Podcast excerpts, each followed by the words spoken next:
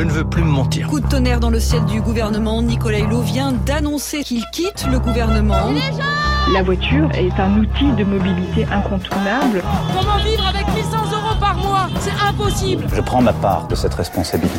Oui, chers amis, le moment du grand basculement politique que nous attendons est venu. J'ai jamais enfilé le gilet jaune. Plus vert, plus eurosceptique, plus morcelé, le Parlement européen est le reflet. Allez, on y va, les gilets jaunes. Je vois le soleil derrière, ouais. Je vois du jaune. Bonjour à tous et bienvenue dans cette nouvelle édition de À la hussarde saison 2, l'émission qui depuis l'élection d'Emmanuel Macron essaie de faire le point sur notre monde politique en pleine évolution, sur la recomposition, pour l'instant plutôt sur la décomposition du paysage, parce que les choses bougent, les vieux clivages ne permettent plus de faire vivre les débats et d'animer la scène politique. Notre système de représentation est contesté, parfois même avec vigueur. Nous vivons une sorte de vaste désaffiliation politique de nos concitoyens, et en même temps il y a cette volonté de participer, de créer des conditions d'une démocratie plus directe, plus aérée, plus efficace, pour au bout du compte retrouver enfin le goût de voter et de voter enfin pour et plus simplement contre. Chaque samedi de l'été, nous revenons donc sur un aspect de la saison politique qui vient de s'achever. Aujourd'hui, nous allons nous interroger sur la conversion écologique d'Emmanuel Macron, vraie, sincère ou stratégique et cynique. Peut-être un peu tout cela. Notre invité aujourd'hui, c'est Mathieu Orphelin. France Inter, à la hussarde, saison 2, Thomas Legrand. Bonjour Mathieu Orphelin. Bonjour à vous. Alors, député du Maine-et-Loire, vous êtes ingénieur, diplômé de l'école centrale de Nantes et docteur en énergie de l'école des mines de Paris. Vous avez longtemps travaillé à l'ADEME, l'agence de l'environnement et de la maîtrise de l'énergie. Vous avez aussi été à la Fondation Hulot et puis membre d'Europe Écologie Les Verts. Et vous entrez au Parlement en marcheur en juin 2017 dans le sillage de l'élection d'Emmanuel Macron. Puis, cette année, vous quittez le groupe et décidez de marcher un peu en marge quelques mois après la démission de Hulot du gouvernement. On va revenir sur tout ce qui s'est passé pendant cette saison en Macronie du point de vue de l'écologie, parce que juste après l'élection européenne, Emmanuel Macron, à Bruxelles, déclare que l'urgence énergétique doit être maintenant la première priorité de l'Union. Il y a aussi eu mi-juin le discours de politique générale d'Édouard Philippe sur un mode très écolo qu'on ne lui connaissait pas. Donc ce président et ce premier ministres se disent eux-mêmes en transition écologique, dans les mots du moins. Les événements les y aident, la jeunesse se mobilise dans la rue et dans les urnes pour l'écologie. L'avenir du macronisme sera donc un en même temps centre-droit écologie. On comprend bien les raisons stratégiques. Emmanuel Macron a asséché la droite traditionnelle en mettant finalement en marche une politique perçue comme de droite traditionnelle. Et de son côté, la gauche s'écologise à vue d'œil. Emmanuel Macron et Édouard Philippe sont-ils sincères ? Il ne faut jamais négliger la possibilité de la sincérité, surtout quand celle-ci est compatible avec une bonne stratégie électorale. D'autant plus qu'un surcroît d'écologie ne devrait pas faire fuir à l'autre bout du macronisme ces électeurs de droite qui sont maintenant l'élément solide de la majorité. Le but politique original du en-marchisme se dessine donc: une écologie de centre-droit, une société dite de l'émancipation et de la responsabilité environnementale. La saison avait commencé par une défection de poids, c'était poursuivi au printemps par un ralliement important. Je vais prendre pour la première fois la décision la plus difficile de ma vie. Je ne veux plus me mentir. Je ne veux pas donner l'illusion que ma présence au gouvernement signifie qu'on est à la hauteur sur ces enjeux-là. Et donc je prends la décision de quitter le gouvernement. Aujourd'hui. Vous êtes sérieux là ? Oui, je suis sérieux. J'ai déjà dit non 2 fois à Emmanuel Macron par le passé. Et pourquoi nous avons discuté cette fois-ci ? Pourquoi j'ai dit oui ? Parce que, il y a une profonde modification du projet. Il a changé. Il est en train de changer. Est-ce qu'il est parfait ? Non, on n'est pas dans une logique de sectarisme. On est dans une logique d'accélération de la transition. Et quand je vous dis axe numéro 1 du projet, la PAC co-gérée avec l'environnement, un grand plan d'investissement avec une banque européenne pour le climat et inciter fortement la BCE à prendre cet enjeu à bras-le-corps, c'est en train de devenir la matrice fondamentale du projet qui sera portée par cette liste. Donc il a changé. Voilà, Mathieu Orphelin, vous avez reconnu Nicolas Hulot qui s'en va fin août 2019 et d'ailleurs qui lance en même temps en fanfare la saison de la matinale de France Inter, hein, mais bon, ça c'est une autre histoire. Et puis Pascal Canfin, en avril, qui rallie le macronisme pour les européennes. Hulot et Canfin sont proches, vous êtes d'ailleurs de cette même bande-là, hein. Et que s'est-il passé pour que l'un parte, l'autre arrive finalement, et que vous vous mettiez un peu de côté? Où en est le macronisme avec l'écologie? Ça va être l'objet de notre discussion pendant toute cette heure, mais avant tout, petit retour en arrière. Expliquez-nous, Mathieu Orphelin, comment êtes-vous devenu macroniste en février 2016? Tout a commencé fin décembre 2016. À cette époque, François Fillon et Marine Le Pen étaient au plus haut dans les sondages. François Fillon a d'ailleurs sorti un petit manuel de 20 pages, son programme écologique. Et en le lisant, je me suis dit, waouh, on va repartir 20 ans en arrière. Il n'y avait aucune ambition sur l'écologie dans ce que portait François Fillon. C'était vraiment un programme de droite avec cette vision un peu rétrograde de l'écologie d'une partie de la droite. Pas d'ambition sur le climat, pas d'ambition sur l'agriculture. Limite climato-sceptique même. Non, quand même pas, mais en disant, voilà, c'est un sujet parmi d'autres. Mais par exemple, on ne va pas gêner la compétitivité de nos entreprises avec une taxe carbone au-dessus de 30 €. On ne va pas, par exemple, dans l'agriculture, je m'en rappelle encore, il n'y avait pas du tout les mots agriculture biologique, par exemple. Vous voyez, des marqueurs comme ça qui sont très important dans ce modèle de transformation agricole et alimentaire. Et donc ça, c'était fin décembre. Et déjà, pour éviter ce duel funeste entre Fillon et Le Pen, il y avait ce candidat Emmanuel Macron qui arrivait, bien sûr, avec une volonté de renouveler la politique. C'était sa promesse initiale. Et moi, j'étais assez sensible, de par mon histoire politique, à ce renouvellement, à ce dépassement des partis, à cette volonté d'être ensemble, au-delà de ce qui nous différencie. Hulot avait déjà renoncé à cette époque-là. Oui. Hulot avait renoncé depuis quelques mois. Oui.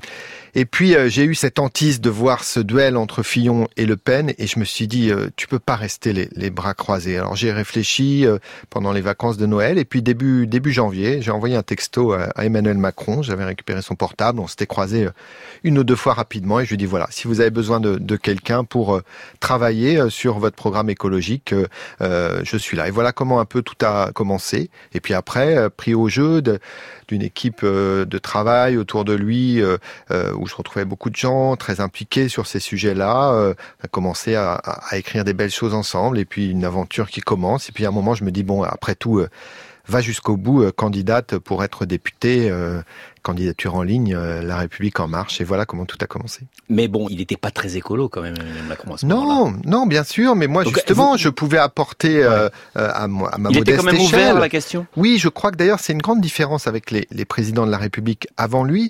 C'est que aussi bien Nicolas Sarkozy que François Hollande ont découvert finalement ces sujets d'écologie, de climat, etc. au début de leur quinquennat.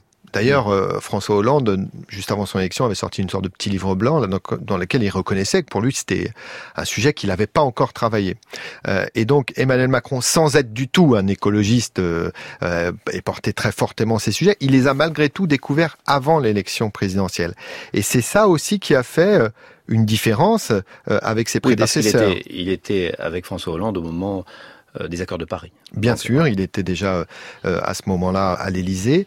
Donc il arrivait avec un programme. Alors bien sûr qu'il n'avait pas suffisamment mis en avant pendant la campagne. On ne peut pas dire que l'écologie était le thème qui était le plus mis en avant dans la campagne présidentielle. Mais quand même, on avait des grands engagements déjà à cette époque-là. Par exemple, on avait déjà dans le programme d'Emmanuel Macron la fin de vente des véhicules essence et diesel en 2040. Ouais. Peu de gens l'avaient noté, mais à l'époque, on l'avait déjà dans le programme. On avait le bio et l'agriculture durable dans les cantines. Il avait réussi déjà à s'intéresser à un certain nombre de sujets clés, comme par exemple le projet d'aéroport à Notre-Dame-des-Landes. Ça, il était déjà contre, il pouvait pas le dire, mais il était déjà contre. Non, il avait une position justement beaucoup plus nuancée. Il dit voilà, il y a un projet, il y a eu une consultation locale dont il faut tenir compte, mais comme les alternatives n'ont jamais été vraiment étudiées à fond, je vais nommer des médiateurs et puis étudier l'alternative. Et il faudrait, je me rappelle des mots il y avait un petit encart sur son site site internet, il disait voilà, si jamais vraiment l'étude de l'alternative montre que il y a des intérêts économiques à choisir cette et autres intérêts à choisir cette voie, eh bien éventuellement ça remettra en cause le projet actuel. C'est ce qui s'est passé. Vous étiez dans un état d'esprit très ouvert pour essayer de voir les petites pépites vertes qui pouvaient se cacher dans dans l'esprit. Il contribuait bien sûr. Mathieu Orphelin, député du Maine-et-Loire, est avec nous jusqu'à 14h. Et à ce moment de l'émission, nous avons une première pause musicale et je demande à notre invité de choisir une chanson politique. Alors, vous remplacez pour quelques minutes le célèbre Djubaka, le mythique programmateur de France Inter. Vous avez de la chance. Et Mathieu Orphelin, qu'est-ce que vous avez choisi ? J'ai choisi la chanson Fuck You de Lily Allen. Voilà. D'abord, parce que ça me plaisait de voir des gros mots en anglais diffusés. On va l'écouter, voilà. On en parle après. À la hussarde, Thomas Legrand, sur France Inter. Look inside your tiny mind, and look a bit harder, 'cause we're so uninspired, so sick and tired of all the hatred you harbor. So you say it's not okay to be gay, well I think you're just evil. You're just some racist who can't tie my laces. Your point of view is medieval. Fuck you, fuck you, fuck you very, very much.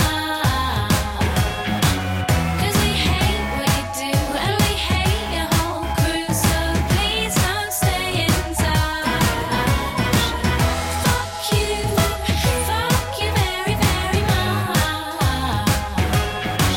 'Cause your words don't translate and it's getting quite late, so please don't stay in touch. Do you get a little kick out of being small-minded? You want to be like your father, it's approval you're after. Well, that's not how you find it. Do you really enjoy living a life that's so hateful? 'Cause there's a hole where your soul should be. You're losing control a bit, and it's really distasteful. Fuck you, fuck you very, very much. 'Cause we hate what you do, and we hate your whole crew. So please don't stay in touch. Fuck you very, very much. 'Cause your words don't translate and it's getting quite late, so please don't stay in touch. You say you think we need to go to war, well you're already in one. 'Cause it's people like you that need to get slew. No one wants your opinion. Fuck you, fuck you very, very much. 'Cause we hate what you do and we hate your whole crew. So please don't stay in touch. Fuck you very, very much. 'Cause your words don't translate and it's getting quite late, so please don't stay in touch. Donc nous sommes avec Mathieu Orphelin, député de la République française et qui a choisi Fuck You. Ça demande quelques explications. Fuck You, Lily Allen. Pourquoi Mathieu Orphelin? Oui, donc d'abord, Je vous ai demandé une chanson politique. Voilà, les chansons politiques sur l'écologie, il y en a pas des masses. Donc je me suis dit, voilà, un autre thème important, c'est évidemment la lutte contre l'homophobie. L'orientation sexuelle ne devrait jamais être un frein à quoi que ce soit. Effectivement, cette chanson, avec des mots certes fleuris, au-delà de la boutade, c'est effectivement une chanson sur l'égalité des droits, sur le fait qu'effectivement être gay, lesbienne ne devrait jamais être un problème. C'est ce que dit cette chanson. Et je crois que en cette année où 2018, ça a été une année 2019 aussi, où les actes d'homophobie ont clairement augmenté en France, et notamment l'homophobie violente. Je crois que c'est important de pouvoir rappeler que effectivement, il doit y avoir avoir aucune discrimination liée à l'orientation sexuelle. Et est-ce que le combat écologiste est forcément lié à un combat libéral sur les questions sociétales ?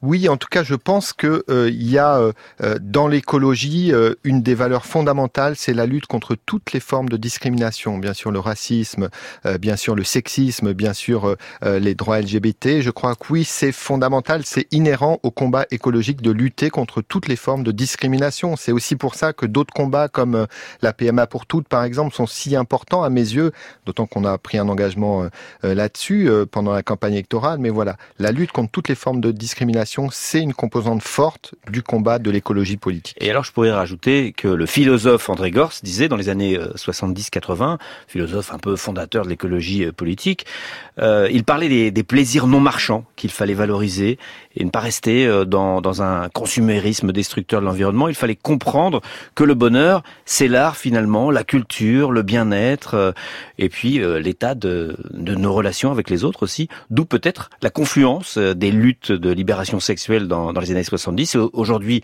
les luttes pour les droits LGBT, on s'égare un peu. Mathieu Orphelin, on revient à la politique.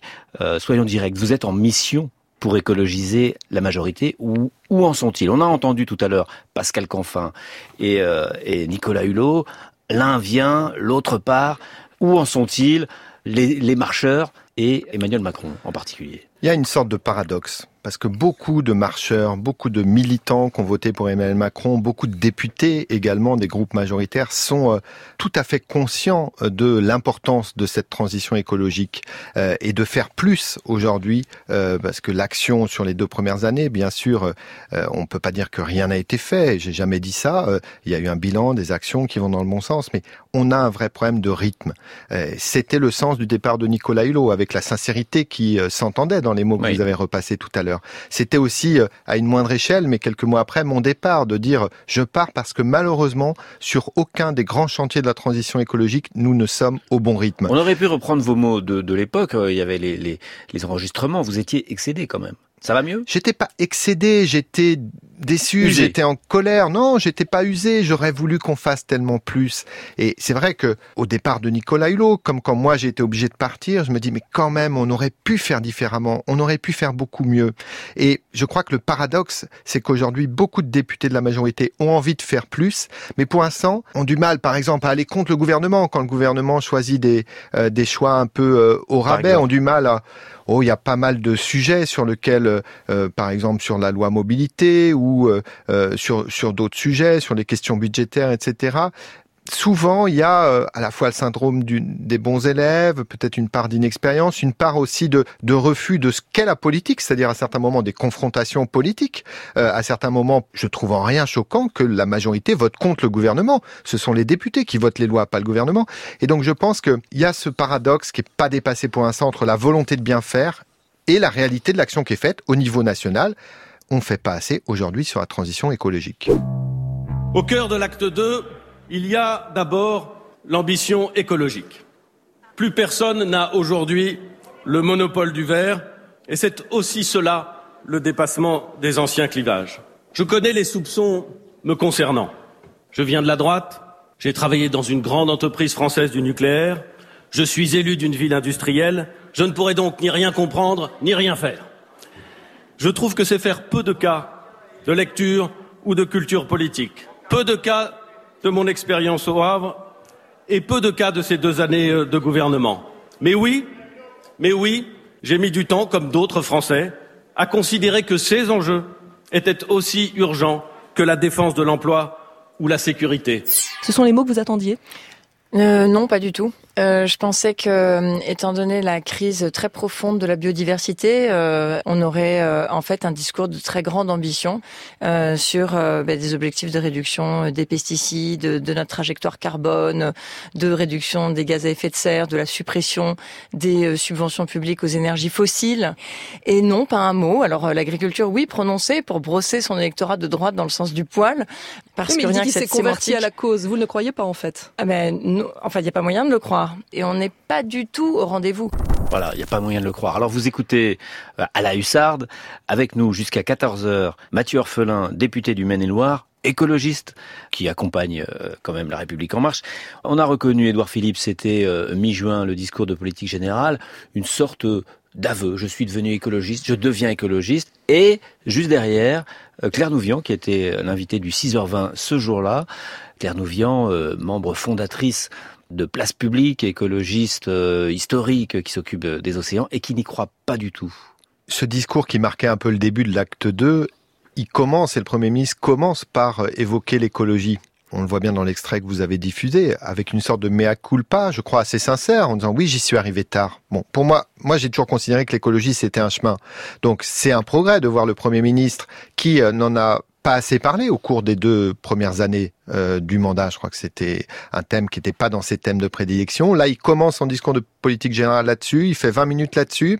Il explique ce mea culpa. Il explique qu'il va faire plus. Les 12 mois à venir seront ceux de l'accélération de la transition écologique. Donc, il y a quand même ce début d'un nouveau chemin. Et je crois que j'entends la position de Claire Nouvian, très très dure, en disant voilà, on peut pas y croire, etc.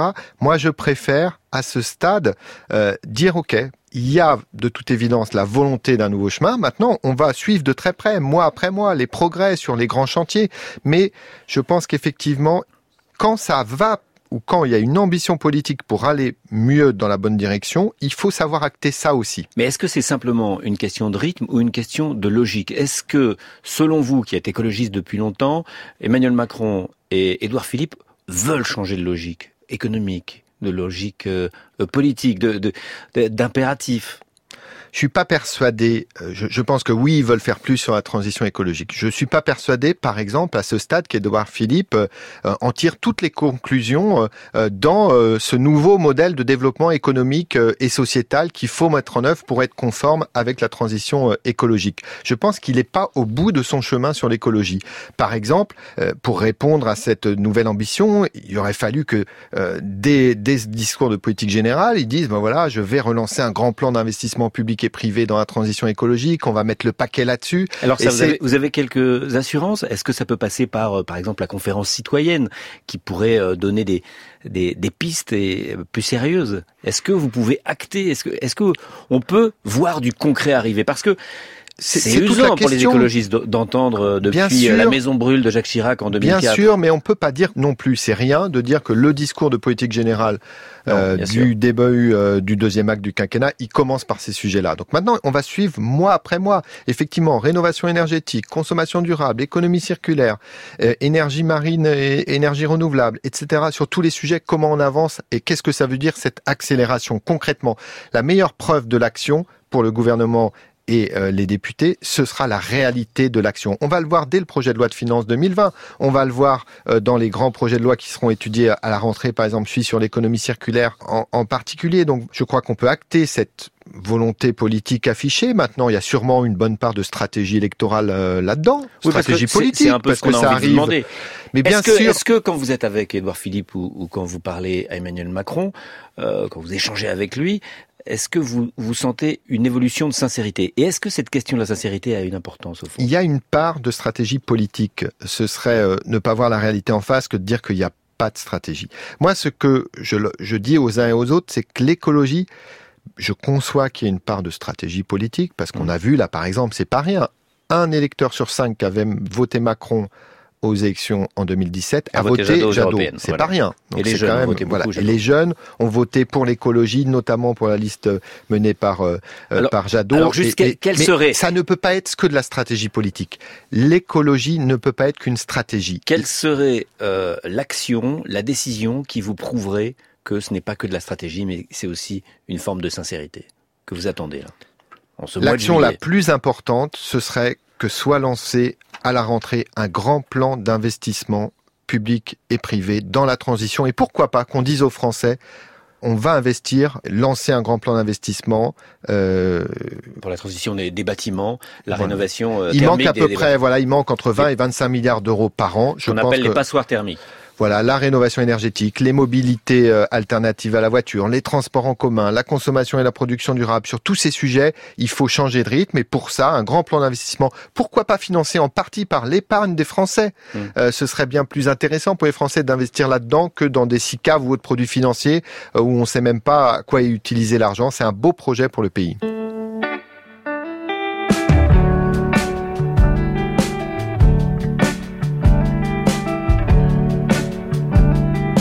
Viens, mon ami, partons le cœur léger, la route est longue. Avant midi, nous devons arriver, la route est longue. Longtemps j'ai douté, longtemps je l'ai redouté, le moment est arrivé.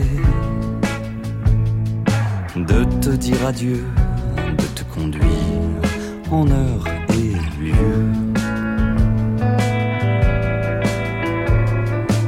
Oh les cœurs, avançons, il ne faut pas faiblir, la route est longue. Avant midi, l'affaire sera réglée, la route est longue. Combien j'ai goûté ton amitié, jamais n'oublierai nos balades dans les forêts. Je t'emmène faire un tour, le dernier tour des fossés. Allez, avançons, il ne faut pas traîner, la route est longue.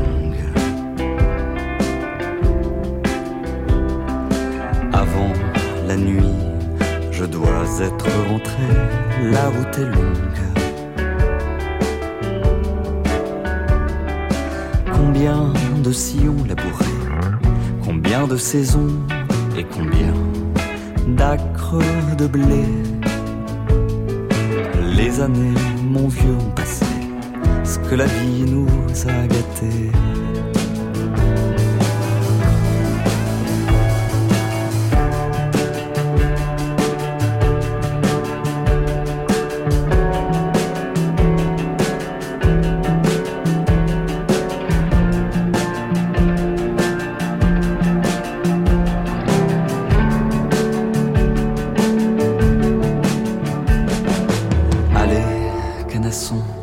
Donne-moi ton dernier trot, la route est longue. Avant midi, le glas devra sonner, la route est longue. Longtemps redouté, longtemps, je l'ai repoussé, le grand jour est arrivé. De t'emmener faire le dernier tour de nos prêts.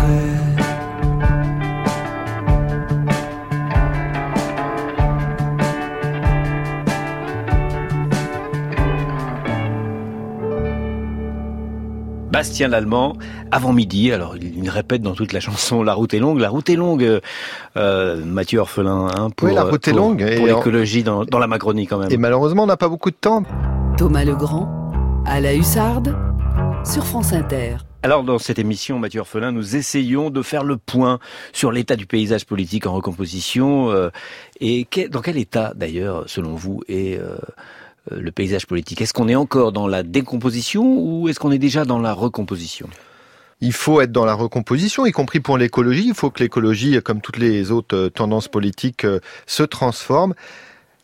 Les uns et les autres ne doivent pas oublier les citoyens. Et moi, c'est ce qui me fait un peu peur dans cette recomposition actuelle, c'est que j'ai l'impression que les uns et les autres n'ont pas assez en tête la défiance des citoyens envers les hommes et les femmes politiques, qui s'est à nouveau cette défiance réexprimée à la fin du grand débat, où il y avait eu des mots très durs dans les conclusions et les contributions des citoyens sur cette défiance qui, je crois, malheureusement, s'est encore aggravée ces derniers temps. Et moi, je pense que tous les responsables politiques qui veulent contribuer à cette recomposition doivent bien avoir en tête qu'un des grands enjeux, c'est évidemment de renouer cette confiance avec les citoyens. Mais alors, les écologistes ont leur part de responsabilité parce que, rappelons-nous quand même, le mouvement des Gilets jaunes, l'étincelle, c'est une question écologique. C'est une surtaxe sur le gazole. C'est une fiscalité écologique qui n'était, sous la forme qui a été décidée, notamment par le chef du gouvernement, pas adaptée, et notamment parce qu'il n'y avait pas assez d'accompagnement des citoyens dans cette transition.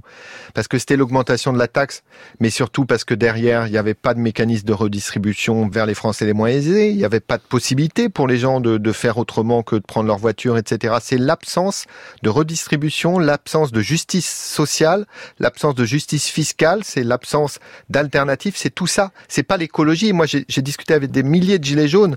Je les voyais toutes les semaines à un moment à Angers ou dans le Maine-et-Loire.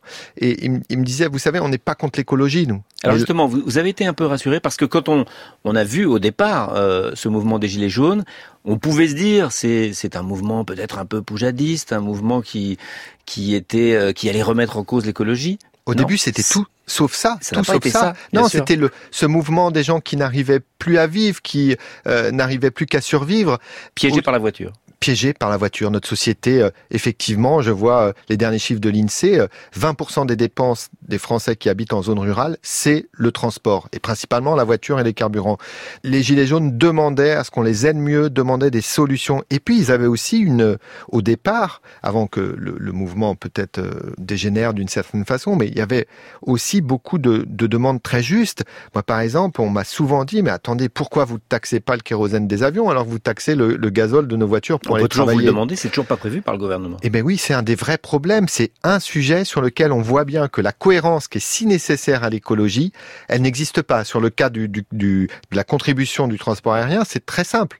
Il n'y a pas cette cohérence aujourd'hui. La France et Renaissance, la majorité dit on va porter ça au niveau européen, mais sans vouloir acté ne serait-ce qu'au niveau français, que si on n'y arrive pas au niveau européen à l'unanimité, on le fera seul ou avec un petit groupe de pays. Donc vous voyez que l'écologie, c'est la cohérence. Et là, avec ce sujet de laisser le transport aérien comme le secteur qui paye le moins de taxes en France, c'est quand même dingue. Pas de taxe sur le kérosène, pas de TVA sur les billets d'avion internationaux, par exemple. Mais c'est de la rigolade, c'est un anachronisme délirant de l'histoire. La route est longue. Là, on parle de la recomposition. Est-ce que vous admettez qu'il y ait des écologistes de droite, de gauche, d'extrême droite ou d'extrême gauche? Est-ce que l'écologie, c'est indépendant de la politique, ou alors ça doit être tout le monde? Et comme dans le cadre de la République, eh bien dans le cadre de l'écologie, il y aurait de la droite, de la gauche, de l'extrême droite, de l'extrême gauche. Moi, je pense que l'écologie n'appartient à personne et qu'il peut y avoir de l'écologie dans la plupart des formations politiques. Je fais une exception pour le Rassemblement National, qui a réinventé une sorte de localisme, ouais, mais qui est en fait un recyclage de ces idées un peu nauséabondes. Et effectivement, à part le Rassemblement National, où je vois vraiment pas quelle peut être leur forme d'écologie, à part ce vieux recyclage, pour tout le reste, je crois qu'il faut que l'écologie progresse partout. Et effectivement, il y a eu à certains moments des écologistes de droite qui ont fait avancer les choses. Je pense à Jean-Louis Borloo, NKM, Chantal Jouanno. Il y a eu effectivement, ça a eu existé. Ensuite, je pense que les partis de gauche sont dans cette transformation écologique. Un parti comme Génération, aussi le Parti Socialiste, quand il s'associe avec les Européennes, Place Publique, pour mettre l'écologie plus au cœur de son projet. Je crois qu'effectivement, l'écologie doit être partout. Bien sûr, il y a les partis écologiques, ELV notamment, Yannick Jadot, David Cormand, Urgence écologique, Delphine Bateau, ces partis-là qui, à mon avis, vont continuer à prendre de l'ampleur. Mais maintenant, l'écologie doit être partout.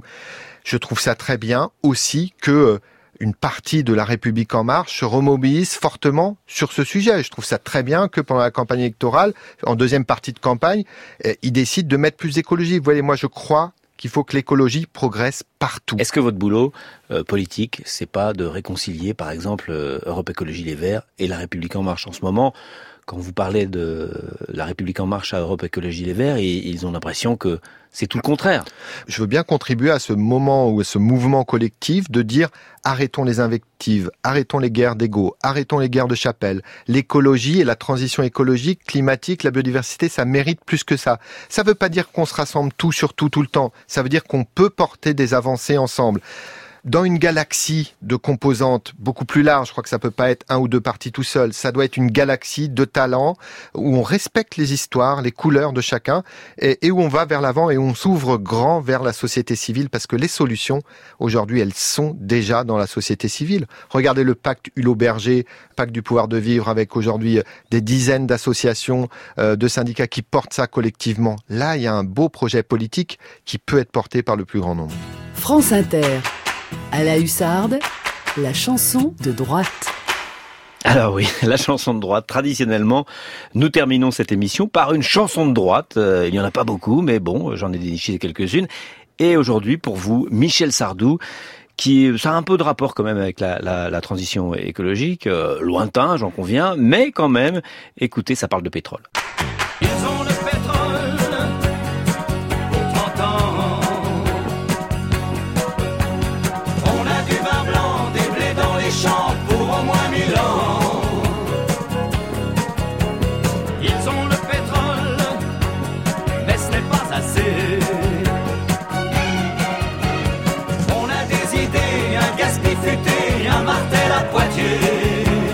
Et oui, un martel à Poitiers, chanson de droite. Ils ont les dollars, c'est très bien. Nous, des têtes de l'art, de Gaulois, Grognards et Chauvin. Cette chanson s'arrête. Alors, 1979, Michel Sardou, Ils ont le pétrole. C'était bien sûr après le choc pétrolier, vous vous souvenez, on a les idées, ils ont le pétrole, on a les idées. C'est quand même incroyable. Oui, c'est marrant de réécouter ça, effectivement, ouais. Quelques années après... quelques dizaines d'années après tout ça, effectivement, on sortait là des différentes crises pétrolières où la France s'était retrouvée dans ce moment. D'ailleurs, c'était là que la France a décidé de lancer son grand programme nucléaire qui nous coûte tellement d'ailleurs aujourd'hui. Voilà, c'est encore un désaccord que vous avez avec la République en Marche. Ben oui, parce que, avec une partie, mais effectivement, au moment aujourd'hui où les énergies renouvelables sont beaucoup plus rentable économiquement que le nucléaire. Je comprends pas comment on peut envisager de relancer un programme d'EPR en France. Bon, alors on oublie cette chanson de droite et on se souvient surtout de la chanson d'avant, celle qui dit que la route est longue. La route est un peu longue pour vous. Bon courage, Mathieu Orphelin. Merci d'avoir passé cette heure avec nous. Nous, on se retrouve, on vous retrouve en septembre sur les bancs de l'Assemblée. Avec plaisir. Toujours non inscrit, écologiste. Ah, on verra tout ça à ce moment-là. En tout cas, toujours écologiste, oui, mais je réfléchis à comment on pourrait faire que l'écologie soit beaucoup plus forte à l'Assemblée nationale. C'est donc fini pour À la hussarde cette semaine. Caroline Chaussé à la documentation sonore et Martine Messonnier m'ont aidé à préparer cette émission réalisée par Claire Destacan. Aujourd'hui, à la technique, Anne-Laure Cochet. À samedi prochain, même heure.